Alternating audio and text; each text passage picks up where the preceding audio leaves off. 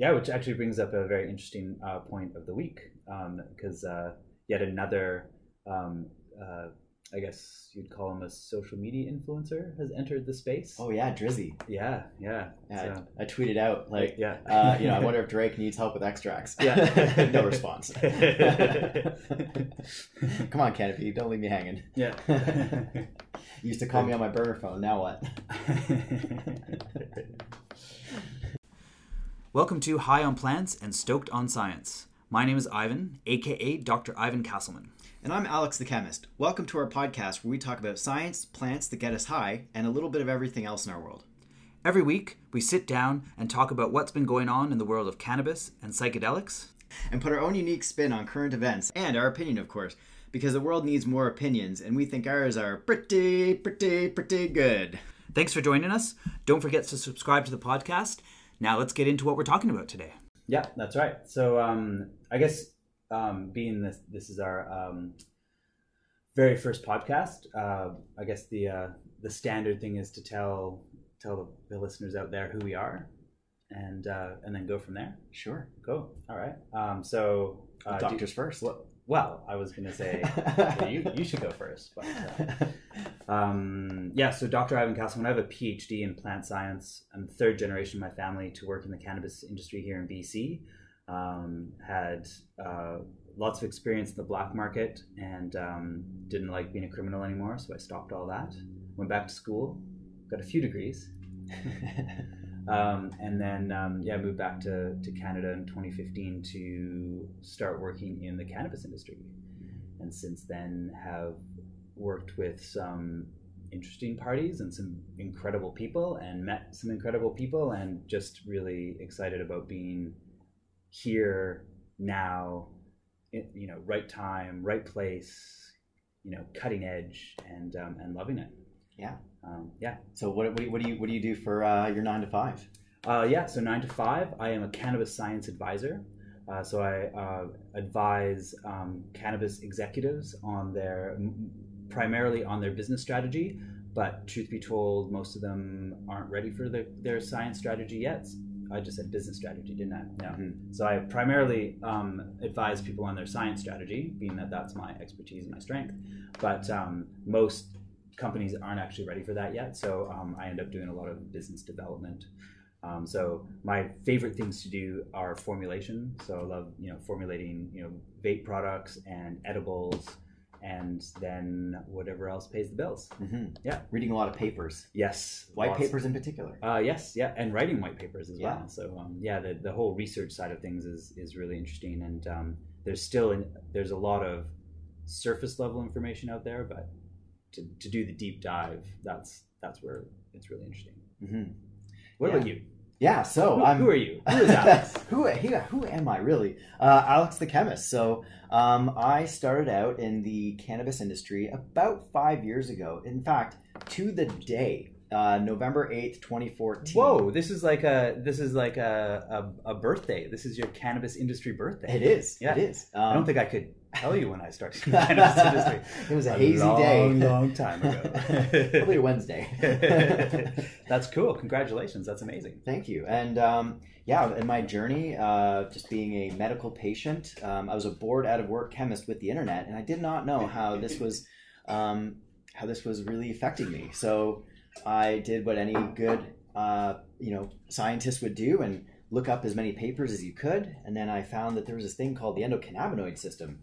And, uh, you know, with all these receptors, oh, and all these different chemicals, yeah, go figure, um, that would uh, help um, alleviate some of these uh, symptoms of anxiety and depression and stress, and um, some other things I, I was going on. And, and uh, you know, being an out-of-work chemist, uh, I sort of thought about this as a serious career opportunity, uh, because I've never been one to shy away from, um, uh, from risky situations. And about five years ago, it was still a little bit risky, especially from like... Um, a stigmatized standpoint. Um, people uh, weren't very accepting. I actually lost a couple of friends when I came out as a uh, medical cannabis patient, uh, oh, wow.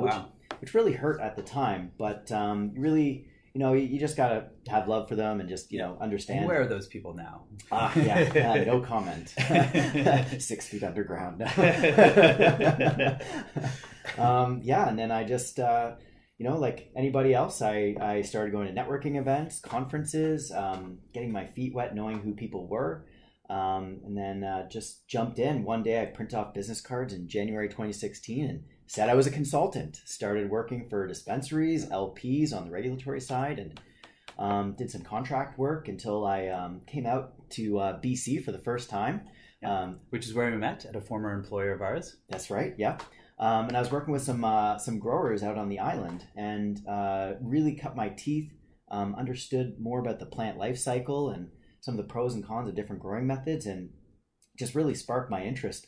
So um, at, under the auspices of four twenty, I met uh, uh, my former C E O um, of uh, NextLeaf Solutions, and we hit it off well. He saw me speak in Toronto and then did a few contracts, and then uh, moved out to B C permanently.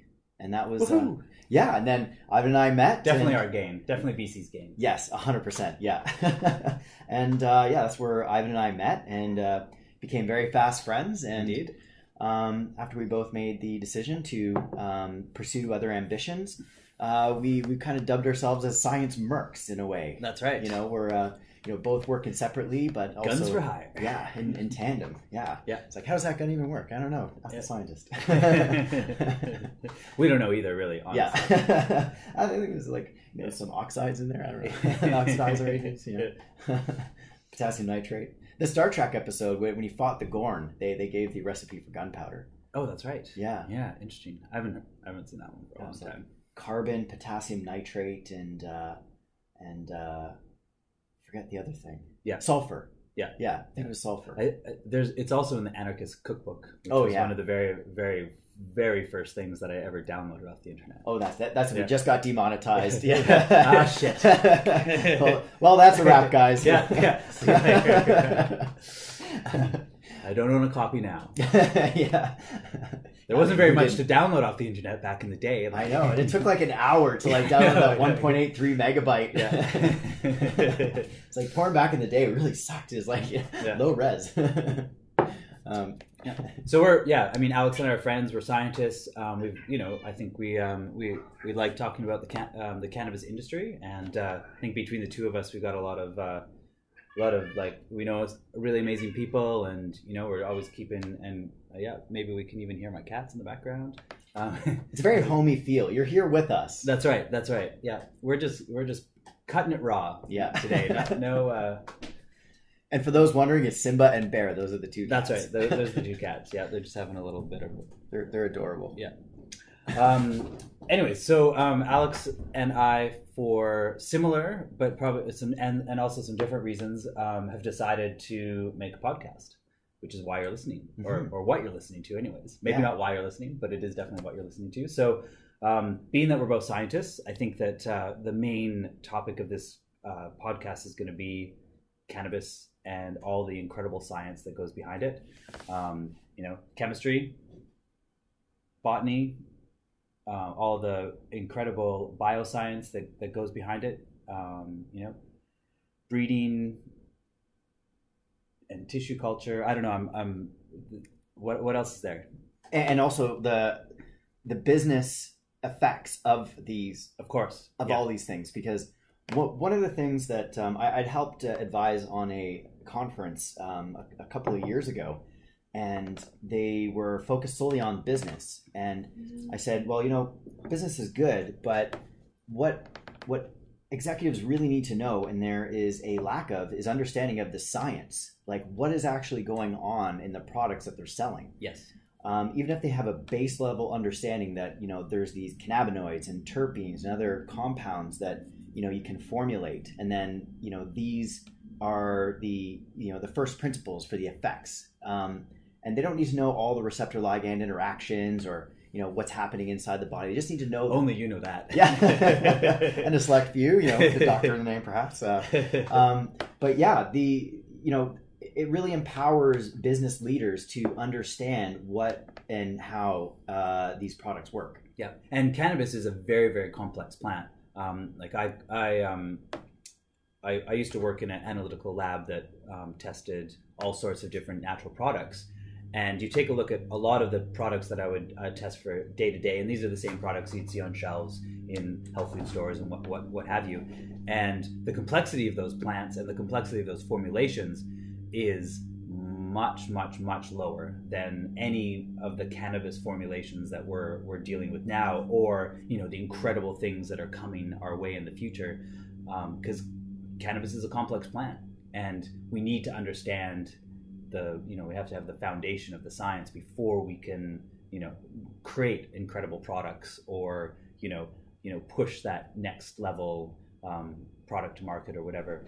Um, I think another thing that I wanted to, to mention too is that, um, so Alex and I are both academically trained um, scientists, but we both made a very um, uh, concerted effort to move into the business side of things. Because, you know, in academia, it's great. You get to, you spend lots of time learning about, you know, very detailed things. But in business, things are moving all the time. And you always get to be on the cutting edge. And you always get to, well, if you choose to be, you can always be on the cutting edge. And you always get to um, be working and well-funded work as well, which is a major differentiator between academia and business. It also serves my A D D brain too. Like, yeah, I always right. have to be on to that next thing. That's right. Yeah, yeah. I get bored really quick too. So, like, yeah, and as as soon as something's like, you know, oh, extraction, that's so passe. We're on to the next thing. Let's do it.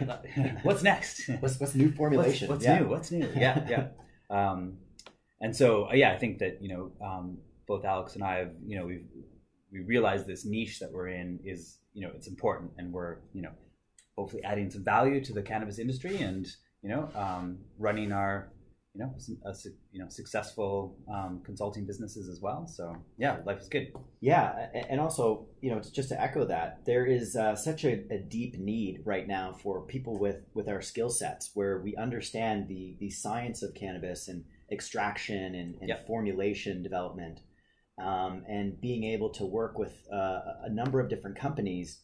And, you know, serve all of their needs, because there's very few people that can fill those roles right now. And you can have the the, the training, you, like you could have a PhD in uh, in chemistry, for instance, but if you don't know very much about science and you haven't had your hands into it and you don't know the industry or the landscape, where it came from and sort of where it's going, um, that's something that, that you and I really have a, a line on and can really yeah. offer people. Yeah, my industry. One of my favorite things to do is trend spotting. Yeah, I love I love you know, digging through sort of like what people are doing, or a lot of what we we're seeing now in the legal industry in Canada and the U S um, is based on what citizen scientists have been doing, you know, for decades. But what's happening is we're taking that citizen science and we're bringing it into into the light. We're adapting the methodologies and and putting the you know the the you know the business touch on it and and the regulatory touch on it, and making what these these pioneers have created into, you know, very, you know, safe, effective, amazing, you know, commercial products for the for the for the industry. And I think that, you know, Alex and I have been, you know, you know have have our, our toe in that water as well, right? To um, to see what these these pioneers before us have done, and to, you know, to use those um, or what they've done to yeah to create these incredible products. Yeah, and and you know, another thing is um, we don't really have the stigma for who we've worked with or who we we've interacted with, and yeah. edit this out. Um, yeah, one one thing that, that I think, in particular with, with you and myself, we have um, you know, worked in the unregulated market, and uh, we're not afraid to interact with people on on both sides of legislation. Yeah. Yeah. And um, I think the the value that that uh, I like to bring, or at least I like to think I bring, much like yourself, is um, you know, helping people transition into the legal market. It's very difficult. It's very hard, um, but it comes with a mindset. And I feel that there's a lot of people who, you know, have attempted to do this, but they don't know how to approach people from the unregulated market. Yeah. And like, there's um, yeah, there's a certain mindset, certain considerations that you need to keep in mind when when interacting, and yeah. also paying respect to the work that they've done for so long, whether it's growing techniques, whether it's serving patients, or making their own products, which, to be quite honest, a lot of us have enjoyed in, in dispensaries, and um, well, and some of us still do. Yeah, and, and but not us. Yeah, yeah. We only buy legal cannabis. Completely, yes, yeah. Uh, for the regulators hearing this, and there's our disclaimer asterisk. Yeah. Um, but yeah, like to, to be quite honest, like we we owe a lot of our industry to the people that came before us and made a lot of these products. Then, you know, people like myself and Ivan and other scientists will take that and uh, improve upon and optimize these these processes and formulations. Yeah, yeah, yeah. A lot of stuff has to be optimized. Like uh, making something in your basement or your garage is a lot different than, you know, a G M P certified clean room that, you know, you know, for packaging and all that kind of stuff. And yeah, I mean, like I've I've got a a long history uh, in the uh, like a family history as well as a personal history in the cannabis industry. And I think the more that I I work in the legal industry, the more I crave to help the people that I knew from before and helping, you know, because I mean there there was a time where B C was at the pinnacle of cannabis production. Like B C Bud was known all around the world as primo cannabis, the mecca, the mecca. That's right. But um, it's, uh, I mean, B C um, particularly, but Canada, Canada in general. Like we we're not really there anymore. Like I mean, we're a fir- Canada's a first mover. We really had the opportunity to to make it happen, but you know, we're but um, we what we need to do is we need to recognize those pioneers that went before us, and you know, try to get that knowledge and their information and and what they, you know, the love and the the brain power that they infused into all of that stuff that they did make in their garage, and we need to get that to the people, you know, every passion. That's right. And the passion. Yeah, that's right. Yeah, some of them are very yeah. passionate, because I mean these people, they didn't they didn't um like there was they were you know ba- they, basically they were farmers and scientists, and the only reason that they were breaking the law was because cannabis was illegal. You know, if they if if it was, you know, lettuce or tomatoes, they would have just been craft farmers, and you know all the stuff they, they would have done would have would have been legal. But you know they they really took a risk to do what they did, and yeah, we really have to appreciate that, and we really have to yeah give credit to that. Mm-hmm. Now that said, some of the people in the black market have have had a bit of a hard time moving across, just because you know you know when you've got a you know, stick it to the man mentality, that's not going to necessarily play well with, you know, public companies and all this kind of stuff. So, um, but, you know, if people like us can, you know, speak, you know, old school cannabis and, you know, executive and, you know, use that to straddle the, you know, the boundary between the two, you know, I think that they're, that, that's only going to accelerate our growth and, and, and create more and better and interesting products. Yeah. Yeah. And speaking of legalization, um, there's there's a lot of rhetoric out there about how legalization has been a failure in Canada. Oh yeah. And um, you know, it, it's you know, I'm I'm very I got I got a little bit upset about that last week. Yeah, you did. Um, yeah. And uh, yeah, why don't you tell us uh, some of your thoughts about, you know, first yeah. frame the issue for for the, for our listeners in case they haven't. Yeah. Um, so basically, if you look at the media, so um, last month in October. Um, Cannabis two point oh, um, which is Canada's um, uh, regulatory um, framework for um, dealing with edibles and concentrates and, and things that weren't flower, basically. Um, all the like interesting things that we really, you know, uh, us scientists really get all nerdy about and, and, and love. But, you know, all that media uh, attention was like, well, basically cannabis, um, the, the cannabis um, legalization has failed because people are still using the black market, and there's a shortage of cannabis, um, you know, legal cannabis available, and the quality of the cannabis is really low, uh, and all this kind of stuff. But I mean, it's only been one freaking year, people. Mm-hmm. Like, you know, the medical cannabis program in Canada, that that whole process started in the late nineties, okay? And in the late night or in the early two thousands, when when it was the the very first original medical cannabis. Um, Uh, program. I'll just a little aside. Canada was the first nation in the world to legalize medical cannabis. Um, Very and, proud Canadian. That's right. That's right. And I mean, like, yeah, I mean, it's, and, and I think that it's, it's fitting that we're, we're now legalizing um, recreational cannabis as well. But the medical program in the early two thousands, if you wanted to, to be a medical patient, you had to have a very supportive doctor who's willing to fill out reams and reams and reams of paperwork. And if you manage, and you have to have some sort of like crazy terminal, serious major issue.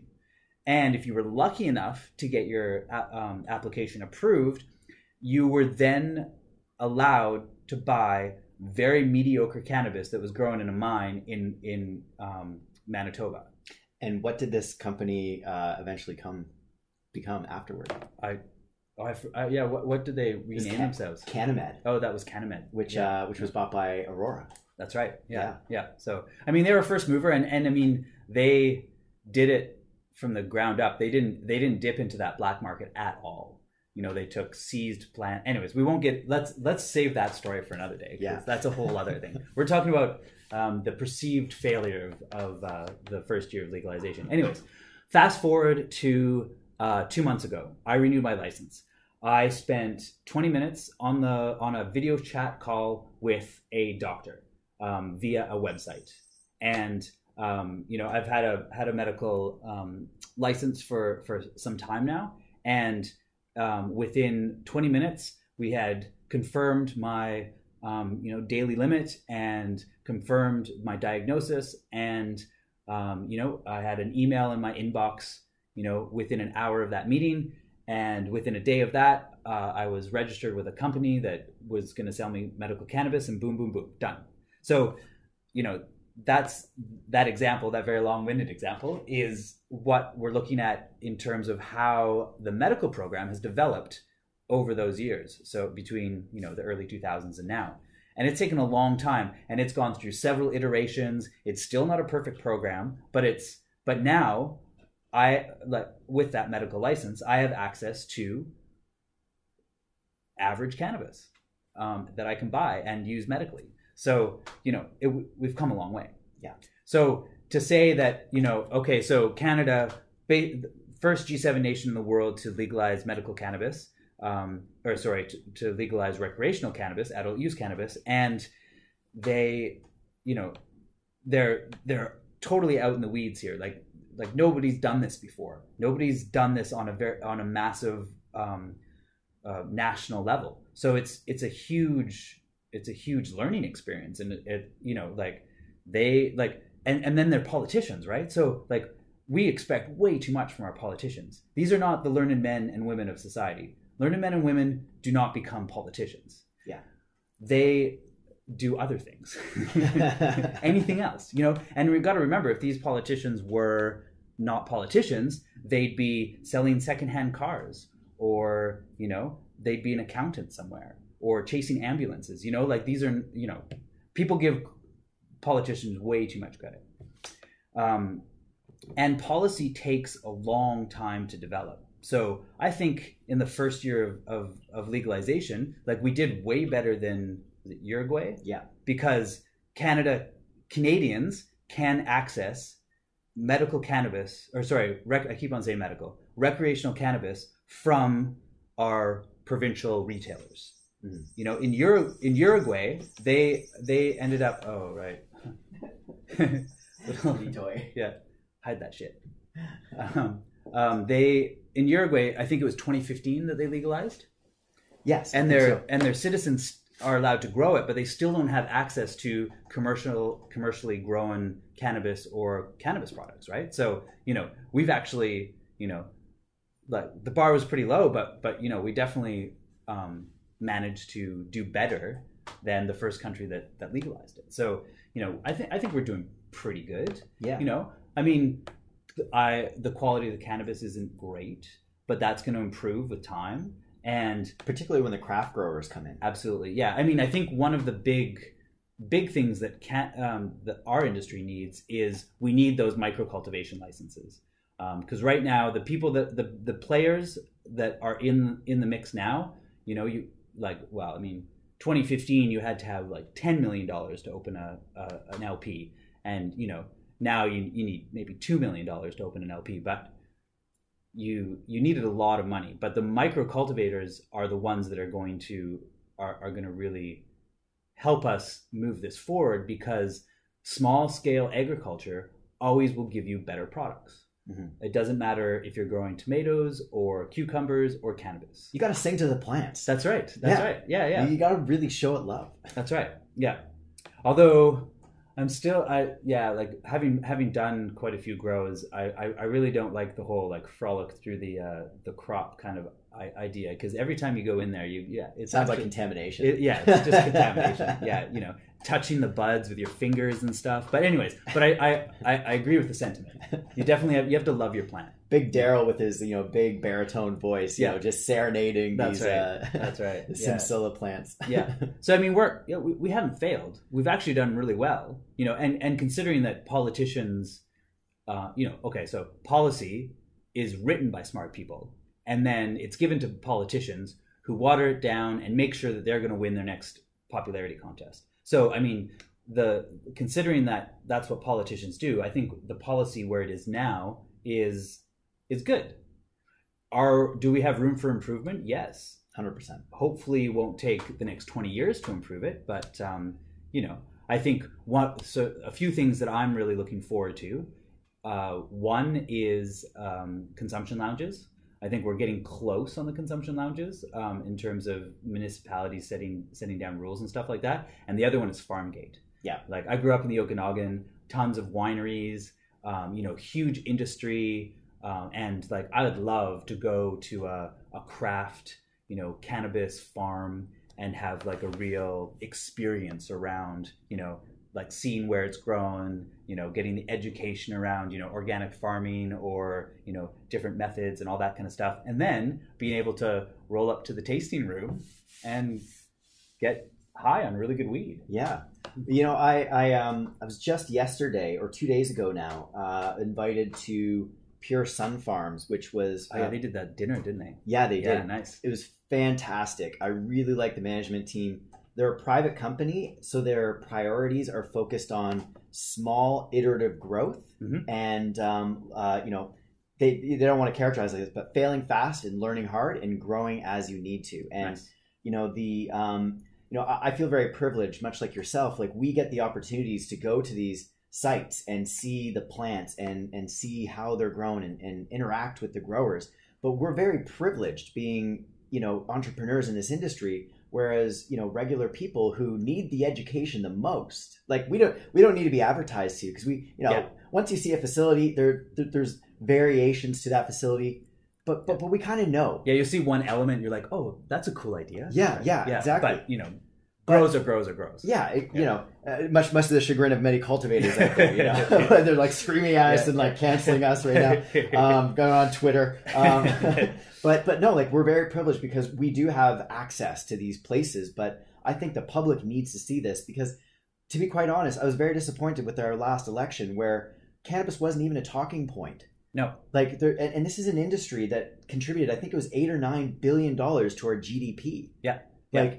And it's a huge, it's a new industry, and it's a massive growth industry, and there's so much money and so much opportunity in it that, but you know, the politicians, it, it wasn't getting them votes this time. No. It was last election. Yes, it was. Not this election. Yeah, and, I, and and they just sort of glanced over it. Yeah, I campaigned very hard. I got family members that have never voted before in their life saying, no, you got to vote in the Liberals. We got to yep. get this recreational cannabis up and running. And now we have it. And, um, and, like you said, there there are some some things, uh, room for improvement, but you know, a lot of people don't have to worry about walking down the street smoking a joint. Well, depending on your jurisdiction, because yeah, each province yeah. and all that, there's still some details to work out there. But um, to be quite honest, like you know, this is this takes one more excuse for the police to harass you yeah. know a, a free citizen um, yeah. walking down the yeah. street. Well, it's about marginalization, right? Yes. So we have like uh, you know I always you know.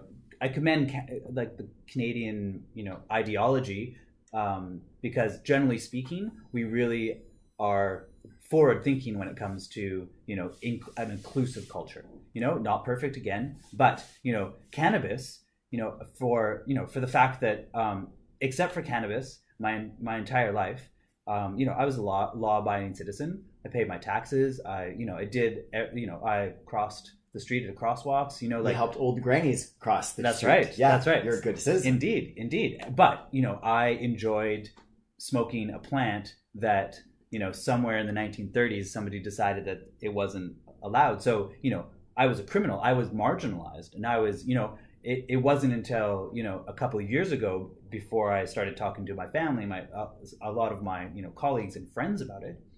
Um, because, you know, and for a, a a white male to feel marginalized, I mean, that's, you know, that's take, takes a lot of work. Yeah, yeah, yeah it's, only yeah. Johnny Law has that power. That's right. Yeah. So, um, yeah, it's great that Canada, Canada has embraced cannabis and, you know, knocked that marginalization back a little bit. Mm-hmm. I mean, yeah. So, um, yeah. Yeah. So there are there are definite benefits to legalization, yeah. and I think. You know, um, I'm all about positivity. Um, anybody knows yeah. me from Twitter. I'm always screaming peace, love, positivity. Yeah. Um, you know, I try not to get into to battles with people online. Um, although I do like a good troll every now and again for those, you know, you know, people that really like to try and dig deep on me. It's like, no, no, no. But no, if no, you no. get trolled by Alex, you're extra special. Yeah. Yeah, very true. Um, but yeah, I'm very, I'm very much about, you know, positivity and like um, giving credit where credit is due. And, and I do think that, you know, we should... Um, knock it off with a lot of the rhetoric that, you know, legalization is a failure, because yeah. it wasn't. Uh, we have an industry that is now enshrined into law. And, you know, somebody who was struggling for opportunity um, exactly five years ago to the day um, when I had shared that joint with my dad on his fiftieth birthday, um, now I go across the, the world. I was in Uzbekistan. I've, I've been to all kinds of very interesting places. I've walked into boardrooms. And like, this was like, I was, I was never about that. And it's given me such opportunity. And I think that that's really what we should be focusing on. And, you know, encouraging politicians, you know, communicating with them and saying, yeah. we have a voice, we have power. We're bringing, you know, billions of dollars to our economy. And it's not just the scientists or the business executives. Um, it's, you know, administrators, it's janitors. Cannabis it's, is for everyone. Yeah. H V A C, um, electricians. You know, everybody who, you know, and then all the, like the culture side, right? So, you know, you've got people that are, you know, creating events and, and cooking food and, mm-hmm. and making, I mean, like, you know, movies and music wouldn't exist if it wasn't for weed. Like, let's, yes, be, you know, yeah. Or other, or other drugs, which uh, we'll, yeah. yeah. Well, we'll get into that. yeah. We'll get into that. yeah. Yeah. Like I wouldn't be allowed into boardrooms if, if it wasn't for cannabis. Like yeah. I, it's, it's really given me a lot of opportunity to sort of like get, to the, you know, get yep, to, echelon. yeah, and, and get to advise the people that are the movers and the shakers. I think it's mm-hmm. great. And then, and then, then back to the point about positivity, I think why we're seeing a lot of media, negative media reaction to the, the whole first year of cannabis legalization in Canada is because positive headlines don't get clicks or no. pay, um, you know, or get views or, you know, pay for advertising and stuff like that. So, you know, we've got all these, these, um, polit- or sorry, all these um, reporters that are, you know, they're digging for the story that's going to get the clicks. And it, in this case, it's, it's, it's not, it's not what happened. Mm-hmm. And, uh, but we'll, uh, we'll also, uh, we'll put critique of media on the list of things yeah. to talk about, because that's that's another whole long story we yeah. want to get into. Outrage yeah. media, yes, it does. It does certainly get the clicks. You know, yeah, it's uh, you know, it's it's like porn for the for the intellectual mind. That's right. Yeah, yeah. Um, okay, so we yeah we uh, we uh, I guess you, you know who we are and uh, what what we've been talking about. So I think the next um, thing that we had on our list to talk about today is just like. I guess our our why. So like, why did we want to create a podcast? Because uh, we like to hear ourselves talk. Let's be honest. Yeah. But that's not the only reason we're making a podcast. No, you know, it's, it's, it's not the only reason. And um, you know, there there's a, a proliferation of cannabis podcasts out there, and um, I guess to like, do we really need another one? Yes. Well, of it's course. us. Yeah, it's us. Well, you know, well it's us. Everyone I mean, wants to hear us. You, of course, you, you need to hear us. You really honestly do. I um, I think I had a pivotal um, uh, YouTube um, view about three weeks ago. Um, a guy named Gary V, um, who's a very popular... Gary V. Oh, is it Gary V? Gary V, oh, yeah. yeah. It was so pivotal, yeah. I, to- I forgot his name. Anyways, that guy, um, he, yeah, he's a, he's a very, he's a very famous... Um, uh, social media influencer and marketer, um, who I actually didn't come across until he did a video on um, the cannabis industry, because apparently he's transitioning to the cannabis industry. And so, oh, I didn't know that. Yeah, yeah. So um, uh, he, I gave a, a a talk in Oakland, I think, which is this video that I saw, um, which I sent you a link. But it, it's okay because I can summarize it in in very in a very, very few words. And basically, he's like, you know, if if you're in the cannabis industry and you want, you know, you got to just give back, you know. So, you know, post a white paper on on um, LinkedIn, or create a podcast, or or um, you know, make a YouTube video or whatever, right? And and he, it, the his message really hit home because, you know, I consume a lot of cannabis uh, media. And cannabis. And cannabis, yeah. Um, sometimes together. Yeah. They, so it's like, it's like the entourage effect. Yeah, hand in hand. Um, so, but just getting the just getting the word out there, like, because it's such a new industry, everyone has an opportunity to put their, you know, their unique voice and and talk about, you know, interesting segments of the of the um, of the industry. And so um, that's what that's sort of my. That video really motivated me to want to start just doing it.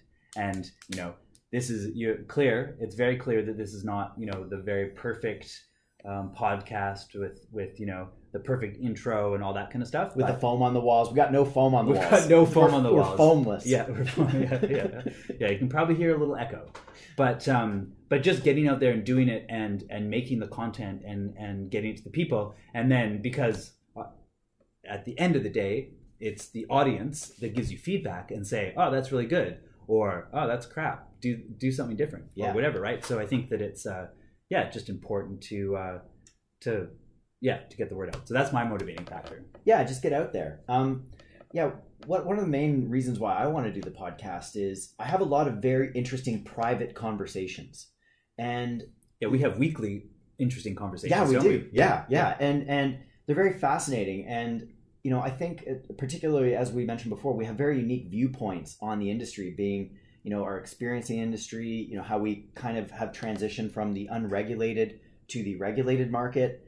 And I think it's important for people to hear, you know, what's going on in our heads and, you know, just to sort of share with, with the it? hive mind. It is. It is. No. Yeah, it is. Well, I think it's important. Of I, think it's, it is. I think it's important. Too, Therefore, yeah. It is. um, but, you know. I, I really feel that, you know, giving back, I, I was actually just volunteering at the Spirit Plant Medicine Conference, and I really do enjoy serving the community. And cannabis has given me a lot. The community has given me a lot. I've, I've had a lot of people help me out. Um, you know, um, you know, special shout out to like Desi Pavlova and Jenna Valiriani. They, they're big early supporters of mine. Um, they actually gave me the opportunity for my first podcasting opportunity. Ooh, nice. And uh, public speaking opportunity. And I think I've done like nine podcasts now. And um, I've been to, I think, fifteen or sixteen uh, uh, stage presentations. Yeah, you're prolific when it comes to that stuff, aren't you? Yeah, yeah. I just yeah. I love getting up there and just like screaming about scientists, uh, you know, about science and all that. So if you get a chance to see Alex on stage, definitely worth it. Yeah. Um And uh, so I, I really think that, you know, I just like giving back. I like having these conversations and just hearing what other people think. Like, do you agree? Do you disagree? Um, I like stimulating conversations.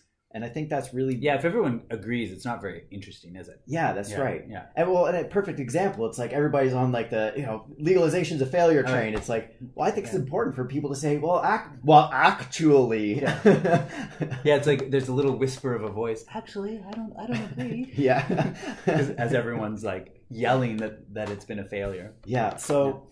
You know, I, I just I, I feel that we have a um, a unique perspective, um, you know, no better than anybody else's, but a unique one nonetheless. And just sharing that with other people to stimulate conversation, thoughts. And, um, you know, I, I really think that that's important to uh, engage with the community. Yeah, I totally agree. So yeah, you actually um, you mentioned the, the Plant Spirit Medicine Conference. Spirit Plant Medicine Spirit Conference. Plant yeah. Medicine Conference um, held annually at U B C in here in Vancouver. Uh, what was your highlight? Oh, my God. OK, so. Um, Well, first off, I just, I, as I said, I really love serving the community. Um, you know, some people go to church. You know, I have volunteered all my life, um, whether it was uh, within a university or outside a university.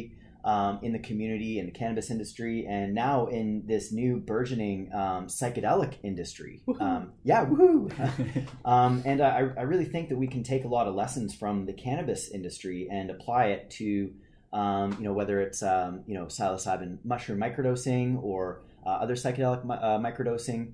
Um, so what yeah, medicine, uh, you know, the medicinal application of psychedelics, as well as, um, the, uh, you know, the, the more recreational side of things. Yeah. Um, but yeah. Um, so a big highlight for me was just hearing a, a spectrum of people from, um, you know, you have, you know, your, your kind of hippie, uh, uh, you know, not using that as a pejorative. I actually, I call myself a hippie.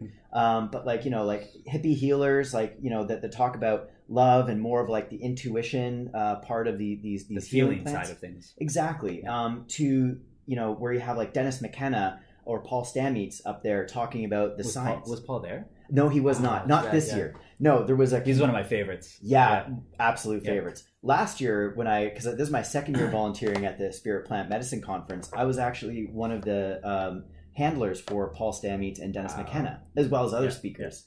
Yeah. Dennis is an amazing guy as well. He, yeah. Incredible human. Yeah, and uh, that was also another highlight. Yeah, this this conference really brings in some heavy heavy hitters too, because Wade, I think Wade Davis was there this year as well. Wasn't he was. He? Yeah, actually, yeah. So I got some some one on one time with Wade Davis, and nice. you know, this is somebody who who uh, learned from Schultes. Yeah, I know. Like, yeah, he he learned from the mouth of the master. Yeah, like like literally. It's yeah. it's like, you know, I just, it, it yeah, fills me with great joy. Yeah, he cut his teeth in the Amazon, studying psychedelic plants. Like, you know, like this is the kind of guy that Alex and I want to be like when we grow up. Yeah. Yeah. You know, uh, furling our beards, talking about, you know, journeys and all yeah, that. Yeah, yeah. Um, but, and yeah, like just spending time with, uh, and, and serving um, Dennis McKenna as well, um, you know, making sure that he was comfortable yeah. uh, uh, on stage, on time, and, um, being just in the presence of these people, it's it's a great privilege. So absolutely, yeah, yeah. And big, just, big takeaway. You don't even need to uh, like they don't even need to talk. You just can by by osmosis. You just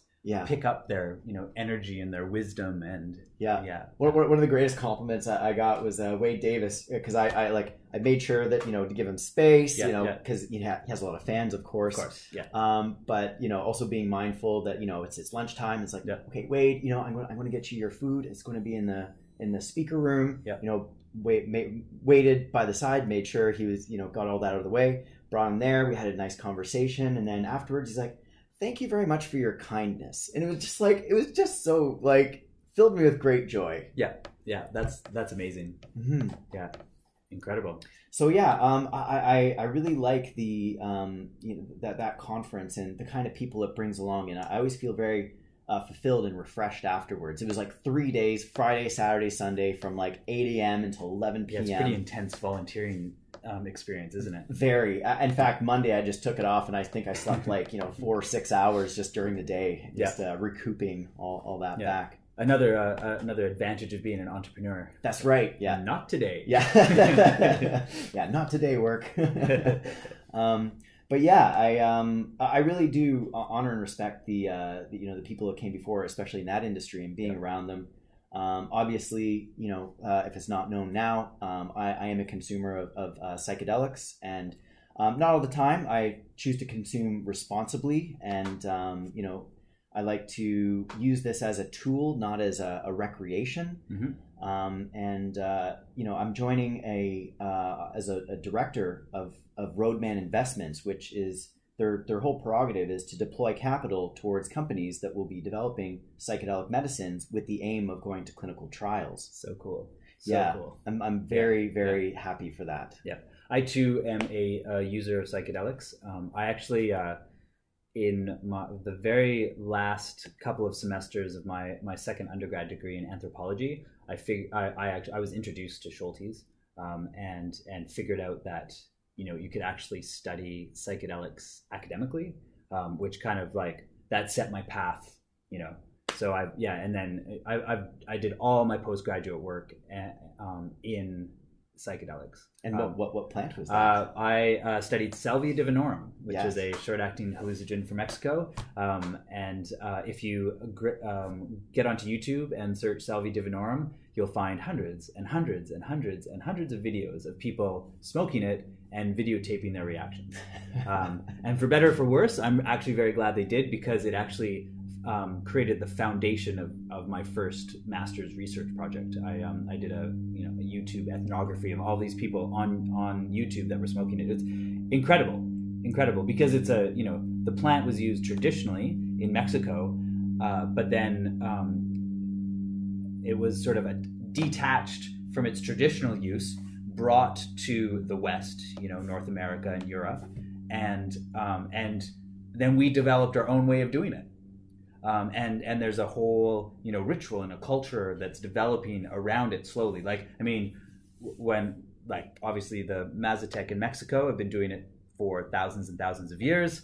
Um, white guys like us have been doing it since nineteen ninety-two. So we've got a lot of work to do. There's a lot of development to be done and all that kind of stuff, but it's um, it's a very interesting, you know, thing to look at culturally as as as these psychedelics are, you know, that, that knowledge is transferred to different um, different places and in, in, into different cultures. Um, I've also been microdosing since, wow, yeah, uh, I guess I started microdosing in two thousand ten. Um, so I've been doing it well before the, the popular wave of microdosing. Yeah, yeah. Before Wired and, and you know, that's right. Yeah, Gawker and so all these other. All of that stuff came up in about twenty fifteen. Yeah. Um, but um, I actually came to it in a little bit of a different direction, because I went to visit. So I um, did um, both my master's degrees in the U K, and um, a friend of mine at the same time. Oop, got a little bit of uh, background noise there. Um, damn seaplanes! Damn seaplanes! Um, so a friend of mine, he was he was doing his uh, mass uh, M B A at um, Oxford University. So at Easter, I went up to o- Oxford to to hang out with him and his partner, and we went drinking in the I think it's the Brass Eagle. It's a very very famous pub in Oxford, um, and you know people like Tolkien and stuff like that um, used to drink there. But um, Crick and Watson, it was the place where they um, They announced their eureka moment when they had they had figured out the double helix. They you know they walked into the bar and said eureka, and this is what we've done. And so that that was their like talk about raising the bar. Hey, like like you know, yeah. who, who else is going to come in with an announcement even bigger than like, yeah, announcing yeah, the structure just, of D N A? There's just like, no way. Yeah, yeah. There's literally like, like the biggest epic mic drop. Yeah, yeah. in, in, in like yeah. bar history. Yeah. By the way, we you know Nobel win prize winning you know. Um, Um, discovery, uh, can I have a beer, please? Yeah. Yeah, this one's on the house. Yeah. Anyways, I got really interested in the story, um, and uh, you know the the whole um, the whole story around the science is always very interesting um, t- to me, anyways. And uh, yeah, anyways, I got onto it. So um, if you dig at the time, if you kind of did, uh, I guess I I googled something like you know Wasson and Crick, Brass Eagle, or something along those lines. Anyways, I got into this article um, that was published when I think it was Crick when he died, basically saying that he had admitted to one of his colleagues that during that time, during the time they, they were discovering the um, the double helix and all that kind of stuff, he was taking small doses of L S D, not big epic doses, but just very small doses. And at the time, you could just call up um, Switzerland and and order a vial of this stuff from um, I think so, was Hofmann still alive at that time? Oh, uh. I believe so. Yeah, I mean, yeah. Hofmann only died a, a, a few years ago. Okay, yeah, yeah, yeah. yeah. Um, so no, yeah, Albert. he was. Yeah, yeah, he was. He was still alive. I don't know if he was. He was working for. I think it was Sandal um, Labs in in. Was it Sandoz? Sandoz. That's, yes, that's how you say it. Mm-hmm. Yeah, man. I'm, yeah, turn on the mic. No more pronunciation. Yeah. Anyways, out the window. So at the time, so so you know, um, you know. Uh, They they definitely could have got access to it, and so but it really got me thinking about you know taking small doses, right? Like, um, yeah, you don't have to take an epic dose, you know. Like I, I'd come up through the ranks. I'd, I mean, I've been doing psychedelics since I was very very young, and but you always take these epic doses and get really really high and stay really really high for a really really long time. So um, so at, at, as it happened at the time, I had a really nice bottle of L S D in my fridge. And so I read that article, and I'm, uh, you know, did a little bit of math and diluted some of that stuff down, and spent the next um, the next month taking it every single day. Now, if you now look into protocols, like you know, Paul Stamets has a protocol, and there's a uh, there's a Fadiman. Fadiman's got a yeah. protocol and stuff like that. So there's a few protocols out there, and none of them have you taken every single day? But like that time in my life, it was it, like I was hyper creative, I was hyper focused, and you know, living in London, it was a it's a very it's a very dark city, it's a very lonely city. Um, you know, not a lot of people live there. Like it's very um, the the population fluctuates a lot, right? So nobody it's like a ever commuter city. Yeah, nobody ever really puts down roots and stuff like that. So I was, you Who know, can afford to. I know. Well, yeah, I, I don't know how I afford uh, afforded London. Like I was by well, the skin of my teeth the entire time, but I had this bottle of L S D, so it didn't really matter. Yeah. It's all good when you have bottles of L S D right, lying around. Right. Yeah, yeah. um, And uh, yeah, no, like it, it kind of, it, it got me, it put me out there. I was very, very creative um, at the time where I needed to be creative in my academic career. And um, yeah, and and um, and so I really sort of like, I, I got onto it. But also at the time, you know, like, I mean, e- like we're, we're not talking very long ago, you know, we're talking yeah, eight, nine years ago now. But, you know, the stigma attached to, to psychedelics was still super heavy, especially in the U K. Like, you know, you didn't mention that to people you didn't know at all, right? So basically, I've kept this microdosing thing under my hat um, until, yeah, I mean, and then in twenty fifteen and twenty sixteen, things started to bubble up. And, you know, when it hits Wired and all that kind of stuff, like, I, um, I'm like, oh, okay, well, this it's is... no longer tired. It, yeah, that's right. That's right. Um, so, it's, yeah, it's something that you can um, you can do. And, and apparently, I'm not the only one that's been doing it for a long time. Like, you know... Um, you only really hear the stories about the um, about the Silicon Valley C E Os, but you know there's actually a really great book called um, the oh crap. What's it called? The Best Day of My Life, or or another a good day, a good day. That's, yeah, yeah, a good day. And I've I've actually um, read most of the book, but watched a few talks by by the woman who wrote it and stuff like that. And she's you know she's a writer, you know, a regular person like like you and me, and and she, and she took Um, microdoses of L S D, and you know had had a really excellent experience, and and it you know increased her productivity. You know it helps. So better living through microdosing L S D. That's right. Yeah, yeah, yeah. So with me, like, uh, don't I don't microdose L S D anymore because I can't get my hands on it. But um, uh, sil- I, I use small doses of psilocybin, and you know what I really notice now is because because it's what I need in my life now is that it really um, it's it's great for my productivity. Yeah, um, and and it gets me up every morning, and it gets me thinking a little differently, but not too differently that I'm totally out to to left field or anything like that. And um, yeah, I, I you know it keeps my mood stable because you know I'm prone to you know depressive bouts and all that kind of stuff, um, just like everyone else. Um, and you know Vancouver in the wintertime, it's it's. Maybe not the happiest place on earth. It's like London light. That's yeah, that's right. London light. Yeah, yeah, yeah, yeah. You've got good people and good food and good culture, but yeah, it's just it's dark and rainy. Yeah, yeah. So um, yeah, microdosing highly recommended. Yeah, um, and then I mean yeah, so above and beyond microdosing and a ten-year career as a psychedelic um, academic, um, you know, I I I've used all the drugs. So you know, I I really would love for you to just share. You know, one of your accomplishments in psychedelic um, research. Um, speaking of Dennis McKenna, um, he had that uh, compendium. What was it called again? Oh, right. That's the E S P D fifty. Um, so I'm, um, yeah, I mean, like uh, we, I, my professor, Michael Heinrich, and I, we um, uh, sort of trimmed down some of my research.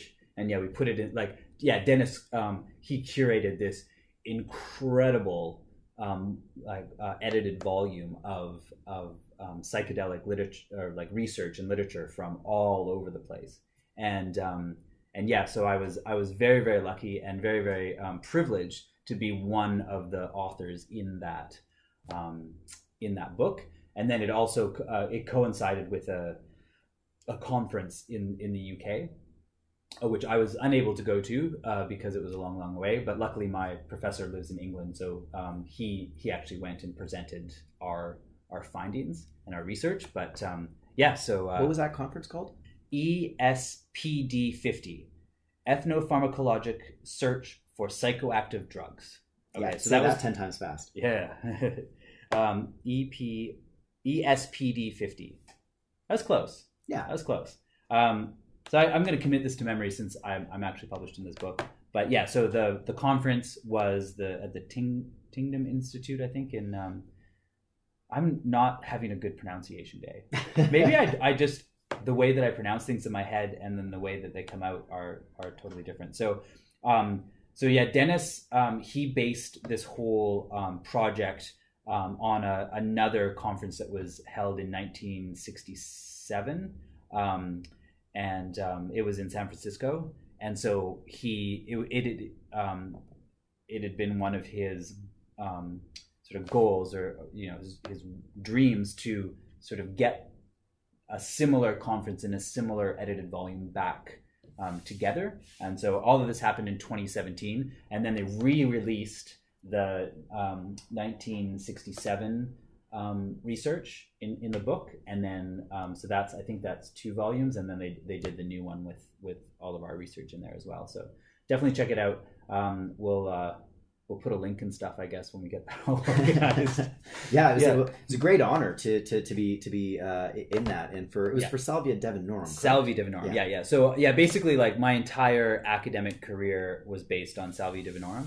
So um, that's yeah, that's I I kind of I, that research got. Um, cycled through um, a number of, of iterations, um, but uh, yeah, no, I'm glad. I, I'm a real privilege to be part of part of that, and and you know, and to uh, like I got to meet Dennis McKenna, who's like a, an amazing person and just an amazing human, super smart, yeah. amazing human. Like you know, yeah. he yeah yeah another person that I like to be like when I grow up. Yeah, yeah. yeah, you know, I, and, and we're very fortunate because he had recently moved to. Yeah, he's a local now. Yeah, yeah, he is. yeah. So he's, he's like within arm's he, reach. He doesn't know it yet, but he's going to be our friend. Yeah, I kind of, I kind of told him that. You know, he's like, okay, yeah, well, just reach out. He's like yeah. very modest. You know, he's um, he's like this this giant in the psychedelic space, but um, he, he's one of the most down to earth people that, like, you know, if you didn't know who he was, he like he, he wouldn't tell you, like, you know, oh, he's, he's the brother of Terence McKenna, and like, you know, they helped popularize a lot of like the mushroom and, yeah, and, yeah. and psychedelic culture. Yeah, um, yeah, r- wrote an incredible book on growing mushrooms, and you yeah. know, like, yeah, very, very smart, um, and intelligent person when it comes to uh, to psychedelics. Yeah, yeah. So yeah, we'll be his friend soon. Absolutely, absolutely. So we we've talked about a lot of stuff today. Um, hopefully, we've given you a, a little um, peek into our minds and uh, and sort of what to expect from um, from the next uh, the next podcast. Yeah, yeah. But tell, I think you, you got to tell us what you think. Yeah, that's right. Yeah, tell us what you think. Good, yeah. bad, and ugly, but yeah. be constructive. You know, we're, yeah, yeah. we're very sensitive souls. That's you know? right. Yeah, yeah, and um, and. Uh, And feel free to troll Alex on Twitter. Oh, no. Here we go. No, no, I'm just joking. I, I'm just joking. Um, yeah, so, um, uh, of course, it's a real pleasure to sit across the table from uh, from uh, Alex the Chemist. And, um, yeah, we're looking definitely looking forward to uh, to next things. But um, I guess we're going to have to figure out some sort of sign-off. Yeah. Yeah, maybe maybe we'll edit in some music and, and uh, some, uh, an outro or something. Like, like a good jig of some kind. That's right. You know, do, do, do, do, do. Yeah, we'll, we'll yeah. do a little dance. Yeah, well, yeah, we'll have to find some uh, some royalty-free music to uh, to chuck in here so we don't get uh, stung. Yeah. Or just, you know, some some some great music. You know? That's right. Yeah. They'll let them come after us. They have to listen yeah. to our podcast. Then we'll know, like, we're hitting Oh, that's audiences. Right. Yeah, then yeah. yeah, then we know we're we'll, big. We'll put uh, in yeah. Kanye, and we'll get, like, YouTube or Devo right. after us. yeah, and yeah. it's like... You know, then we'll get the Bar- Barbra yeah. Streisand effect. We just got, yeah, yeah, that's right. We just got to be careful th- what we pick because we don't like Metallica or something. They they have a lawyer they, listening they, to every podcast. They need another yeah. gold Ferrari. That's right. Well, you know, again, thanks for listening, and uh, please let us know your thoughts. Um, and we're hoping to do this, what, weekly? Yeah, weekly sounds good. Yeah, you know, yeah, it fits yeah. into my schedule. Me too, yeah. Um, so... Ivan and Alex talk about cannabis and stuff. Yeah, you know, and, yeah. you know, whatever is floating around our brain that week. That's right, yeah, as... You've already seen evidence. Uh, as you've already experienced. All right. Thanks, everyone. We'll talk to you soon. Have a good one. And stay safe. Stay safe.